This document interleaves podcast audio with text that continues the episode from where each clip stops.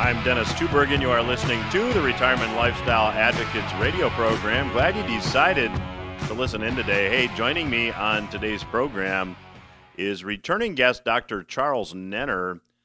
Many of you longtime listeners will recognize Dr. Nenner as a very bright market tactician. And for those of you that have IRAs and 401ks in which you're investing in stocks or bonds or stock funds and bond funds, he has a very interesting forecast that you'll want to stay tuned for. So again, that's in segments 2 and 3 of today's program. I'm making available a special report this month that is a bit of a different topic for us. The report is titled, The Changing Face of Long-Term Medical Care. The report talks about the cost of medical care, who pays for such care, and gives you, most importantly, some alternative strategies to consider to protect yourself from this expense. And those of you that request the report this month will also get a copy of my best-selling book titled Revenue Sourcing, a retirement planning strategy for the post-pandemic economy. There's also some other bonus information that we'll be glad to send you. To get the report, the book, and the bonus information, all you need to do is visit the website, requestyourreport.com. The website, again, is requestyourreport.com. And if you let me know your name and where to mail all this information, I would be very glad to do so at no cost and with no further obligation. So again, the website is requestyourreport.com. Well, for those of you that maybe are of the opinion that bonds are a safe place to invest, that you can't lose money in bonds, certainly 2022 has been a bit of a wake-up call. Now, as I'll discuss with Dr. Nenner in the next segment, bonds have been in a 40-year bull market. Now, here in this segment, I want to talk to you a bit about U.S. government bonds. And for those of you maybe that don't know the first thing about bonds, a bond is simply a loan that you make to an entity. So in the case of U.S. government bonds, you're loaning the U.S. government money, in this case, to fund an operating deficit. In the case of a corporate bond, you're loaning a company money, perhaps to build a new manufacturing plant or a new tower of some type. And when bonds are issued, typically the interest rate that the investor is paid on the bond is commensurate with the risk that that investor is taking. For example, if you were to go to a corporation that had a AAA credit rating, you would get a much lower interest rate than if you went to a startup corporation and loaned that startup money. In order for the startup to interest investors in loaning them money or buying the bonds that they issue, they mean, again, the same thing, they would have to put into place a much higher interest rate to attract those investors to compensate them for the risk. Now, the Federal Reserve has really turned this bond market over the past 10 years into a bit of an artificial market.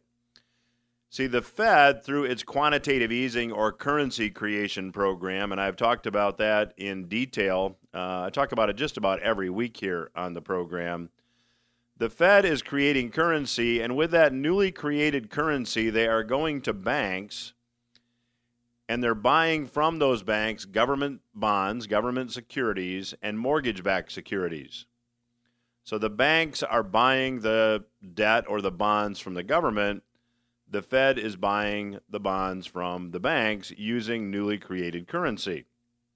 So this has been an environment where interest rates have been held very low. Now, if you take a look at what happened to bonds earlier this year, I mean, we're as I record this, we're 11 days into the new year. Bonds have gotten absolutely hammered this year simply because the markets are believing that the Fed is going to raise interest rates and they're going to taper. And they believe this because of the most recent minutes released by the Fed. Now, Jim Bianco had a really interesting tweet thread on bond yields, and I want to share with you just some facts. And Jim starts his commentary by saying, in some respects, what happened in bond markets last week was epic, something we might be talking about for many years. Now, Bianco says when you're discussing bond market moves, it's his belief that the best metric, the best measuring stick, if you will, is total return. Total return includes price change and level of yields. Now, the 30-year data goes all the way back to 1973. That's 49 years ago. And the first week of 2022, when you look at the 30-year long bond, it was the worst calendar week total return in the entire 49-year history. The long bond lost 9.35% in a week. Now, Bianco said that if this was a year, a 9.35% total return loss would be the fifth worst year ever. But we're not talking about a year. We're talking about a week. We're talking about extreme volatility. Now, one of the reasons I bring this up on today's program is that many people are of the opinion that you can't lose money in bonds. And that's because we've had a 40-year bond bull market. I mean, if you go all the way back to 1981, when then Federal Reserve Chair Paul Volcker raised interest rates to 20%, since that time, interest rates have been declining for almost the entire time. And as interest rates decline, that means bonds are appreciating in value. So we have had a 40-year bull market in bonds. So to see the long bond lose 9.35% in 1 week is an extreme departure from what the trend has been. Now, the 10-year U.S. Treasury note also had a terrible week. It finished its worst week in 42 years. It had a total return loss, according to Bianco, of 4.24%. Only February 1980 saw a bigger loss for a calendar week, and that happens to be when Volcker raised interest rates to 20% plus. The calendar week total return for the Bloomberg 10-plus tips index was a negative 6.09%. Now, this is the third worst week ever for this bond index. Now, the 2 weeks that were worse, one was the week of March 13 of 2020. That was at the peak of COVID panic Fed buying of bonds to the tune of $100 billion a day. And the other week was October 10 of 2008 when Lehman failed. However, the first week of 2022 was the third worst week for this index. Now, Bianco asks a really good question. He said, why was last week so epic?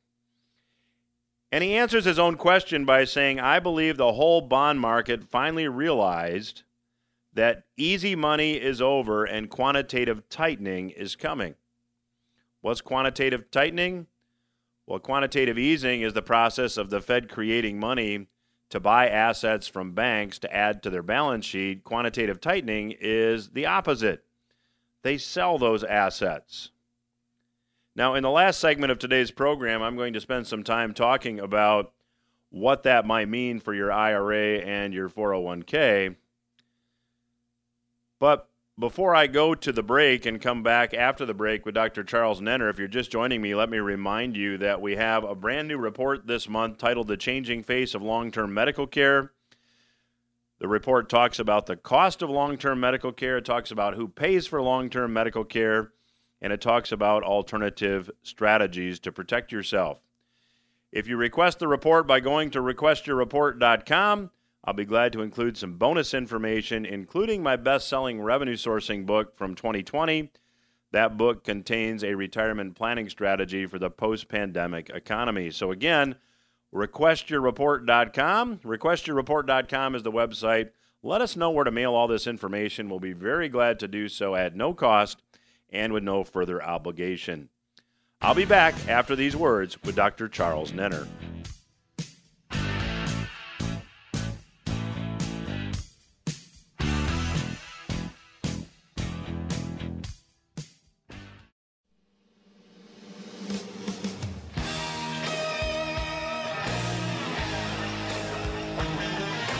Welcome back to Retirement Lifestyle Advocates Radio. I'm Dennis Tubergen, your host.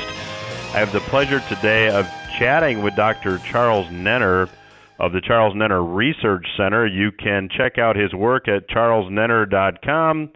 Dr. Nenner, welcome back to the program. It's great to be back, especially in these difficult market times. Yeah, so Dr. Nenner, for our new listeners, and our audience is growing all the time, for our new listeners that maybe aren't familiar with your background and the kind of work you do, can you fill them in briefly, please? Well, briefly, it's based on the fact that there's no at-random movement in nature and also in financial markets. So I developed a neural network that tells you in different markets, that goes from natural gas to crude oil to S&P to bonds to Bitcoin. We do very nicely. We tell exactly which day is going to top, which day is going to bottom, also longer term, and what is the level where a move is going to. And so we don't believe that the move starts and it just waits for a news item to come out in order to make a top, but we can calculate the top in advance. And I've been doing this, I don't know, for 30, 40 years. I did it for Goldman Sachs for a long time. Being in charge of the prop traders, you know, the money that Goldman Sachs makes themselves. And since 2000, I have my own firm, and I try to help people not to lose their money, which sounds a bit awkward lately. But like I tell the people, I'm Dutch, and the Dutch says, how can I not lose money? And American says, how can I make money? And we're really now in a time that we have to watch not to lose money. Well, I have a lot of Dutch in my heritage, so I can certainly identify with that statement about the Dutch. So, Dr. Nenner, let's talk a little bit about the current state of the world economy. Seems like a lot of these central bank policies have really exacerbated inflation. What would be your view or your perspective on the overall health of the world economy and what inflation is going to look like as we enter 2022? Well, I have a long-term chart that I'll probably publish next week of the yields of the last, I think, 300 years in the United States. And it shows me that there's a whole new up move already in place. Yields will go much higher. It can get back to the problem of the 80s. And inflation soon could go to 11, 12%, which is a big problem for people who are still holding their bonds. Now, the economy still looks reasonable for the coming year. And I remember my father who tried to make money in stocks. He never got it because the economy is good and the market goes down. That's because the market anticipates. And the stocks now become more expensive because you compare it to the real interest rates, which are like minus 6, 7%, and then suddenly stocks are expensive. And the other thing I try to get across all the time is that the people who joined me in buying the low in February after the crisis, 08, well, it's 09 already, forgot, long time ago, were insiders who understood that after so many years, the economy is going to do great, and then it's time to sell. It's contrary the feeling that everybody has because the small investor thinks I should sell when things are bad and I should buy when things are good. But it's actually the opposite because the market looks ahead of a year and a half. And I always say people don't listen to the news because the market's going to do what is based on what happens in a year and a half. And if you don't know it, then certainly the news from today is not going to help you. So the insiders have been selling, as I've been proven 2 weeks ago in a big piece that I wrote for my subscribers. And I showed them that a lot of stocks already in the bear market. And I showed them that 1/3 of the S&P is only supported by 1% of the stocks. So slowly, under the disguise of keeping the index making new highs, the insiders were selling and they continue to sell.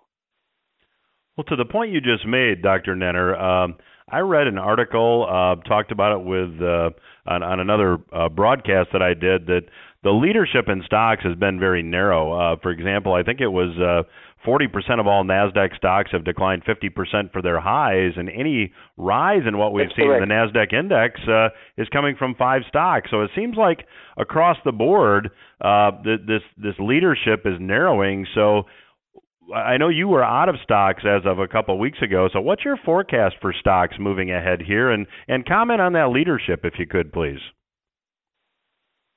Well, the leadership was actually five stocks that were like Apple, Google, Alpha, Nvidia, that are totally overpriced, Microsoft, totally overpriced, and they were keeping the NASDAQ going. Like you said, is I didn't mention the 50% being in a bear market because I also saw that, and I'm afraid to make a mistake because it's such a strong statement, but it seems to be correct also when you mention it. So a lot of stocks are in a bear market already. And those four or five stocks keep the NASDAQ or kept the NASDAQ going, but they were totally overpriced. So that's one of the reasons why now we see a big sell-off in tech stocks, take the markets with them. The problem is that, and I know that really from a lot of investors, is that people are afraid to miss 44% on the upside and don't care about 30-40% on the downside. So whenever it goes up, they're still conditioned to buy the dips, and it's not going to end well. So my idea for people as stocks is there could be a short-term bounce into the 30th of January based on cycles, but you really want to lighten up on your position because otherwise you get the same situation as in the bond market. I think we saw the bonds, the U.S. bonds, 30-year around 190. Today they're around 155, and you don't get your money back. And it's better to watch our cycles and say the markets are topping. The situation is dangerous. And save your money, save your assets. So, Dr. Nenner, do you have a forecast for where stocks ultimately go based on your cycles research? Well, not only on the base cycle research. I think the first up is going to be around 18,000 for the Dow. Wow. And so 50% down. It could get worse also. Yeah, at least it could get worse also. It's a major top. If people like to sign up, which they can get for free for 4 weeks, maybe they can see what we sent out last Sunday. It's very convincing, and it showed them that at least they have the same situation as happened in 2007 at the high. So, and again, the website for the listeners that want to check that out, it's charlesnenner.com. That's charlesnenner.com. So, Dr. Nenner, it's hard to imagine, given the current fiscal state, and you know, most of my listeners are in the United States, although we have a smattering around the world. You know, it's hard to imagine interest rates going higher, given the current state of not only U.S. finances, but the amount of private sector debt that exists. It just suggests that there's going to have to be a deflationary collapse here because not all this debt is going to be paid, and certainly not at higher interest rates. So give me your comment. Well, I published research that was done on the virus situation, and I showed them that in 1518, I don't know in front of me, I think it was smallpox epidemic, and then in 1618 the same thing, and then in 1718 it was measles, and in 1818 it was cholera, and 1918 we all know how bad it was, and now it's the virus that kills people, and it's exactly 100 years apart. And don't ask me how to explain it, but what I mentioned over there is that a few years before the 100 years, you would have no idea that it's going to be an epidemic. So we don't really know what's going on, why it's going on. The only thing that my research deals with is what's going to happen and when it's going to happen. And the rest, I'm not better than other people that publish in the media, and I don't think they have any idea why things happen the way they happen. The market starts selling off because the Federal Reserve had these comments, I think, last Wednesday. Well, that's incorrect because, as you say, half of the stocks were already in bear market territory, which means is the people who know what's going on don't wait for the Fed to say something. Only the people who don't know anything and don't watch analysis, they react on the Fed, and then it's too late. So I really don't know what we can expect, but this is a bear market for bonds. I'm talking long term of at least 30 years. Wow, so you're expecting interest rates from this point to rise for 30, and you know, give the listeners some ideas to where you think interest rates ultimately end up. Do we see a repeat of what we saw in the early 80s? Yeah, that's the same cycle, so I think it's a repeat of the early 80s. I just want, because it sounds so strange and we don't know what's going on, I want to give an example about the stock market. The stock market is the same strange situation. The stock market, if a year ends on a 7, you have a major sell-off. Now, this was in 1907, 17. 1929 was 2 years late. That's why it had such a crash, because it has to come down in the cycle low. And then it was 37, 47, 57, 67, 77, 87. Everybody knows 97, 98. Everybody knows there was the crisis in Russia, whatever, with the currencies. Then we had 2007. In 2017, 18, there was a sell-off. We don't know what is going on over here, but it's very helpful if you know that it's going to happen. And that's what my work does. I try sometimes to explain is that I'm trained as a medical doctor, and if the pharmacy says you have to give these people the red pill, I give them the red pill if I don't know how the red pill works. The problem with small investors is that they say, as long as I don't understand it, I'm not going to use the research. That's cost a lot of money. So I don't really can answer your question because I don't really know. I know what's going to happen, but I don't know really why. Well, I'm chatting today with Dr. Charles Nenner. Again, his website is charlesnenner.com. He is gracious enough to offer his work for 4 weeks for free, and I encourage the listeners to check that out. Dr. Nenner, and we have time for one more question in this segment. You know, since most people invest in stocks and bonds, what I've just heard you say in this segment is that you're bearish on both stocks and bonds. So that really is bad news for someone managing assets for retirement the traditional way. Do you see any markets moving ahead that your cycles say will be bull markets? Well, we're waiting for the gold and silver market to take off. Still a bit early, but we're going into bull market. And the stocks that we work with, because we follow the crude oil and the natural gas. Now, the crude oil we work with USO, and UNG is what we work with natural gas. And those stocks go according to the commodities. There are also commodities that follow soybeans. So if you want to make money, you just have to look for somewhere else. The problem is that most investors that I used to make money in a certain asset only want to make the money or make the money back in that asset.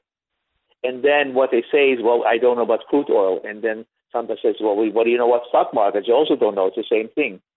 So we make a lot of money in other sectors, and we stay away from the losing sectors. Well, my guest today is Dr. Charles Nenner. His website is charlesnenner.com. I would encourage you to check it out. I'll continue my conversation with Dr. Nenner when RLA Radio returns. Stay with us.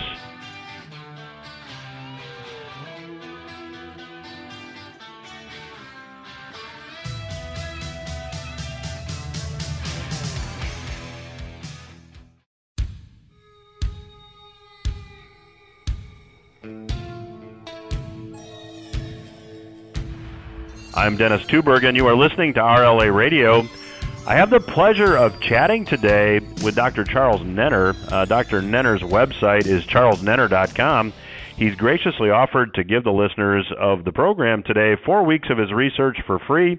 Again, the website to check that out and claim that free research is charlesnenner.com.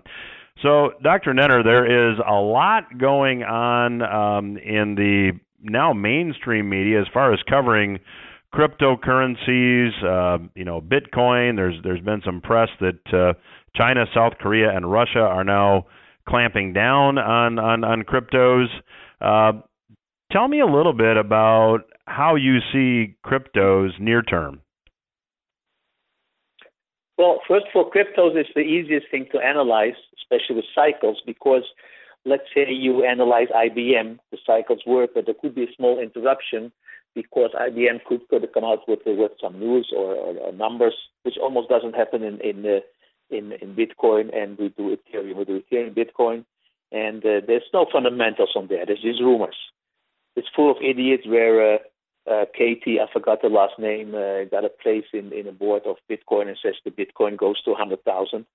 And then, you know, people listen. And if I ask the people, okay, you don't want to explain how she gets there because I'm sure she doesn't know how she get there. So we went out of Bitcoin around 69,000 when cycles stopped.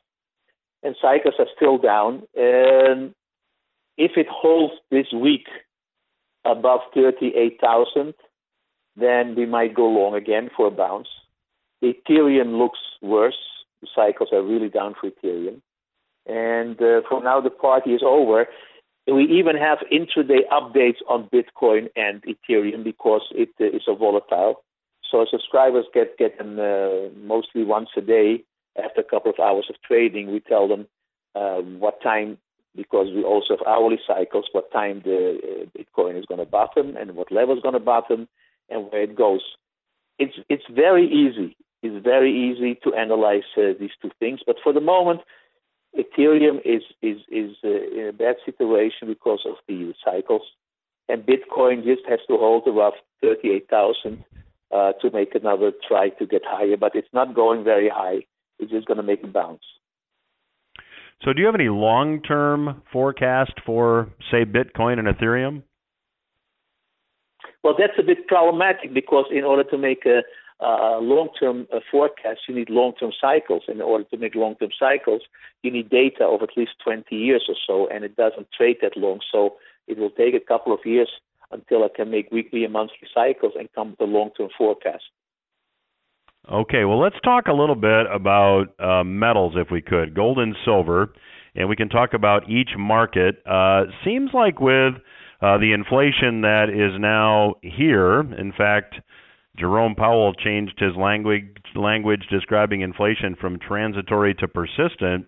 It seems that gold and silver probably should have taken off more than they have. We've seen a little bit of a bump here, but nothing significant. How do you see gold and silver moving ahead through 2022? Well, you're right about gold and silver, but I have written about this. Maybe you remember, I don't know how old you are, Tom and Jerry. You remember those, The Cat and the Mouse? I remember The Cat and the Mouse. Okay, so the cat is chasing the mouse, and they get to do a cliff, and the mouse stops, and then the cat goes over the cliff and continue to walk until he looks down and says, oh, there's nothing here to walk on, and then he only falls down. So the news is there, but we don't realize it yet.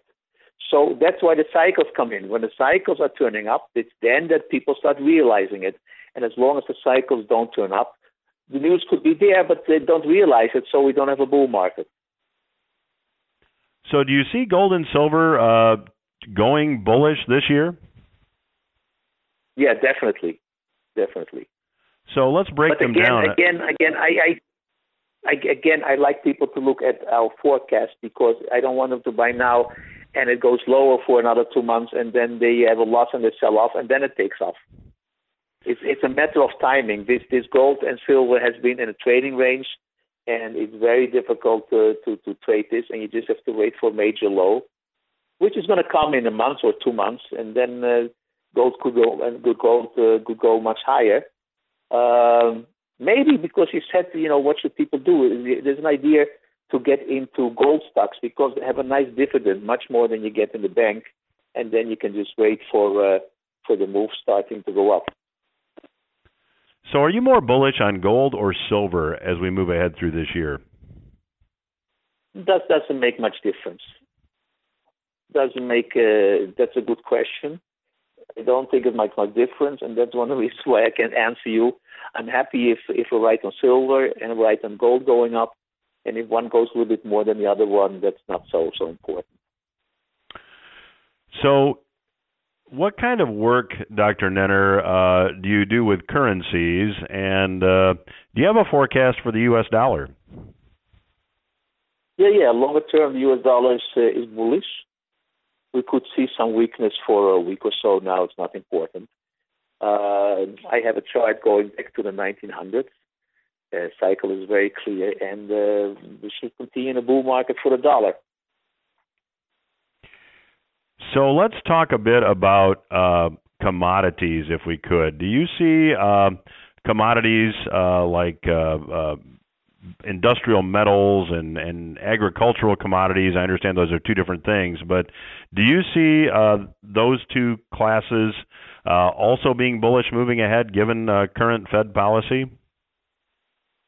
Yeah, we are long-term long already in corn and in beans and wheat. There's some short-term cycles at bottom in a week or 10 days. I don't have it exactly in my head. And they should go much higher, especially soybeans. And it's going to lead to a lot of inflation. If you look at the Goldman Sachs Commodity Index, it really took off, and it could go much higher. This is really something that people have to think about, what to do with the money and how to save their assets. So just to kind of summarize, Dr. Nenner, you correct me if I'm wrong, it seems that moving ahead, traditional investing, the stock and bond investing and the old Wall Street advice, the older you are, put more of your money in bonds, it seems that that is really, based on your cycle, that's going to set many people up to fail financially. And from what I've gathered from this interview, you really need to be looking at alternative asset classes. Is that fair? Well, we had a rally in bonds almost 40 years. So people didn't realize bonds can also go down. And again, I wrote about it 2 years ago. I said, if you think that inflation stays at 1.5%, I think you're wrong, but then stay in bonds if you want to take the gamble. But it doesn't seem very logical, because even if you don't believe in my cycle work, this is not going to stay forever. And again, once bonds sell off, you can't get it back. And again, if you have a stock, Apple just mentioned something, and it sells off at the market, and in 1 or 2 years it makes even bigger profits, then the stock goes back up. But that's not the situation with bonds. And like you said, the biggest amount of money is in bonds, not in stocks. So I think the consumers are going to be in trouble soon, especially the younger ones, because what I see around me is that they're all in Bitcoin and Ethereum, and they're going to lose their shirt if they don't know what they're doing. So a lot is going to change. So at what point do your cycles show that, just going back to stocks again for a minute, at what point do you think we ultimately get a bottom? And, if we're getting a big decline, I think you said the first stop on the Dow might be 18,000. That's already right. A big drop. But how low does it go? And when do you think it might get there? Well, I think it's going to be negative for the whole year. But again, I think you could have a bounce until the 30th of January, so there's another chance to lighten up a little bit. And I don't listen to people who say you be it for the long term, because like I sometimes give an example, if you go to the market to buy oranges and the oranges are $2 and next week they're $1, you buy them only next week when they're $1. So why should you buy them when they're $2?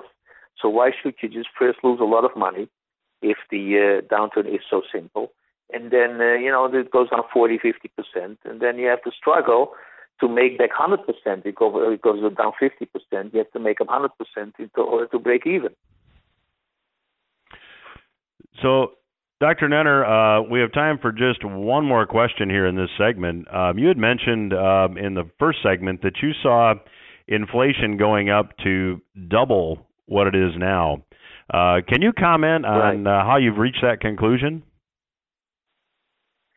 Well, it's the same thing that if let's say the S&P goes up with a certain momentum, I sometimes explain if you shoot a bullet in the air, people who know the physics know that it has a certain amount of time until it turns down, and you can calculate with the momentum how high the bullet will go until it starts going down. The same thing with markets. If inflation goes up in a certain period fast with a certain percentage, you know how it's going to continue. So you just project, like you project an upside price target for the S&P, you project an upside target for the inflation. It's all mathematics. Well, my guest today has been Dr. Charles Nenner. He has been gracious enough to offer 4 weeks of his research for free to our listeners. If you'd like to claim that research, you can go to charlesnenner.com, and Nenner is spelled Nenner. That's charlesnenner.com. And Dr. Nenner, always appreciate your perspective, and I've really enjoyed your work. Would love to have you back down the road, and thank you for joining us today. I'm sorry I had to be a bit negative, but it's better to, better safe to, how do you say it in English? I forgot. Better safe than sorry. But we have to be safe. Okay. Better safe than sorry. Yeah. Well, always a pleasure to catch up with you. And again, would love to have you back down the road. And I'd encourage the listeners to check out your work at charlesnenner.com. So thank you for joining us. We will return after these words. Well.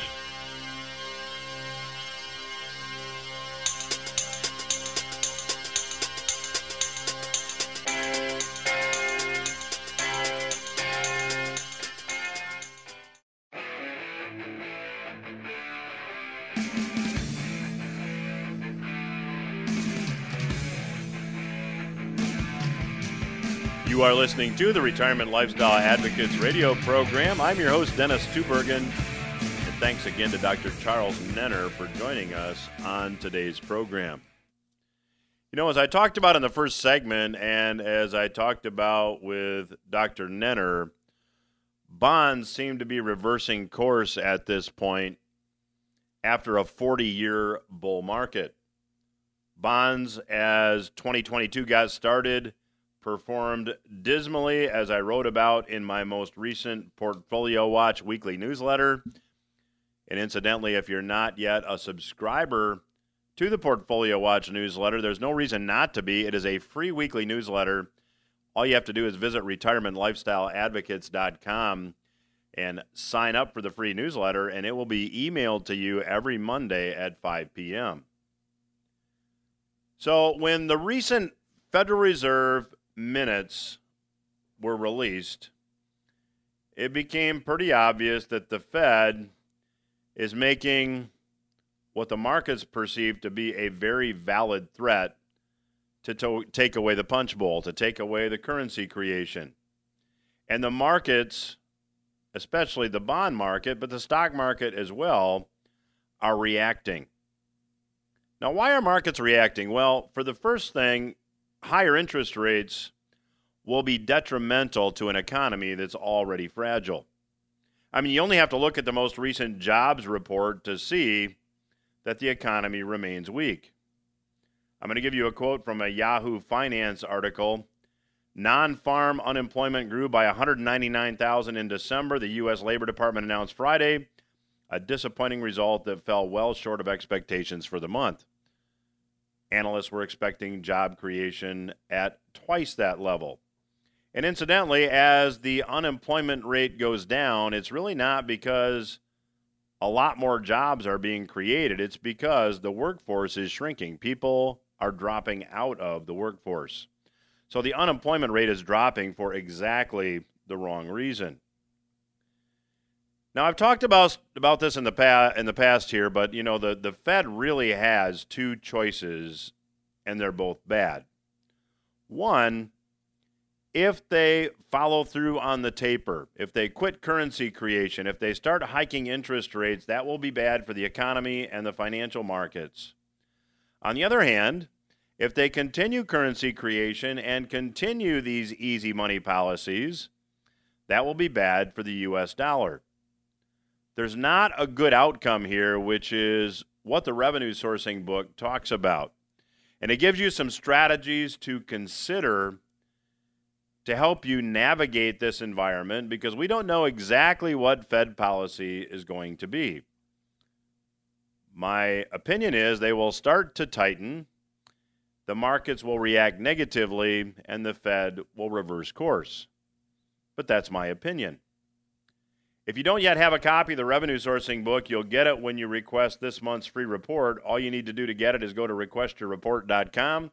We'll be glad to send you the book, the report, and all the bonus information.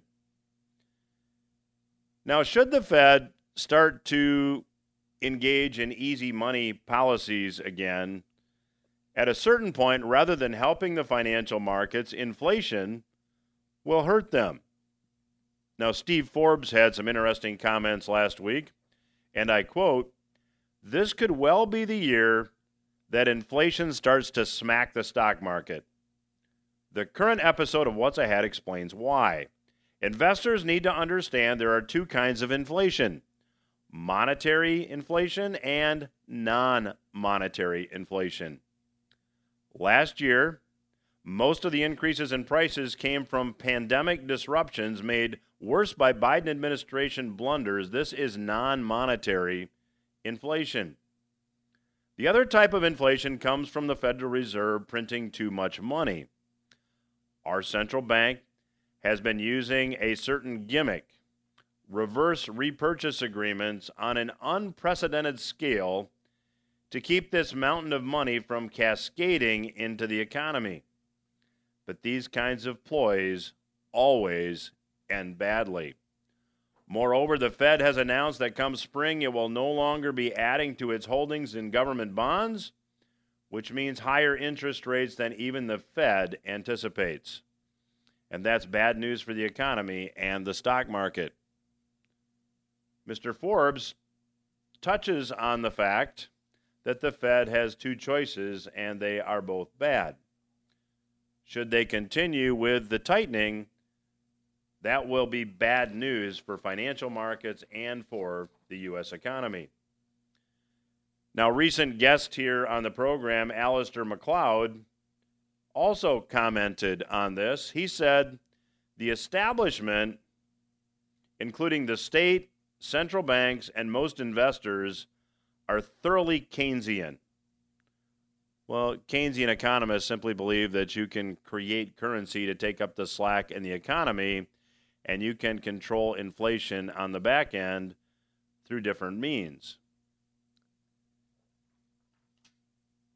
Now, Alastair said that this belief in Keynesian economics is about to change. He says, and I quote, "The world of continual Keynesian stimulus is coming to its inevitable end, with prices rising beyond the authorities' control." In other words, it's going to get away from them. Being blinded by neo-Keynesian beliefs, no one is prepared for it. Now, he wrote an article and talked about the fact that in the UK, the current rate of monetary inflation that we have in the United States actually occurred for only half the time that it has here, just for 1 year, and gilt coupons went over 15%. Now, how does that compare to the money creation that we have seen? Well, since February of 2020, the M2 money supply has increased from 15.4 trillion to 21.4 trillion. That's about 39% increase in the money supply in just 20 months. That's an average annualized inflation rate of 23.2%. And from 2008 to 2021, that inflationary increase was 175%. Mr. Macleod, in his article, points out that if the Consumer Price Index measure of inflation is the relevant measure, if that's the measure you want to use, then its current indicated rate of price inflation at 6.8% is only the beginning of upward pressure on prices. Alastair points out that markets are ignoring this reality for now. They're hoping the Fed is still in control and can be believed. He said, "We can soon be sure that it will become apparent that the monetary authorities have a major problem on their hands, which will no longer be satisfied by jaw alone. Interest rates will then be destined for significantly higher levels, not because there is demand for capital against a background of limited savings supply, but because anyone holding dollars will require compensation for retaining them." And I believe we may be seeing that, the beginning of that, presently. So if you're unsure as to what to do with your IRA or your 401k, I would invite you to get some free resources. If you request our report this month, you'll get some bonus information that addresses these topics, as well as a copy of the best-selling Revenue Sourcing book, All you need to do is go to requestyourreport.com. Let us know where to mail your information, and we'll be very glad to do that. Again, the website, requestyourreport.com. That's all the time I have for this week. I'll be back again next week.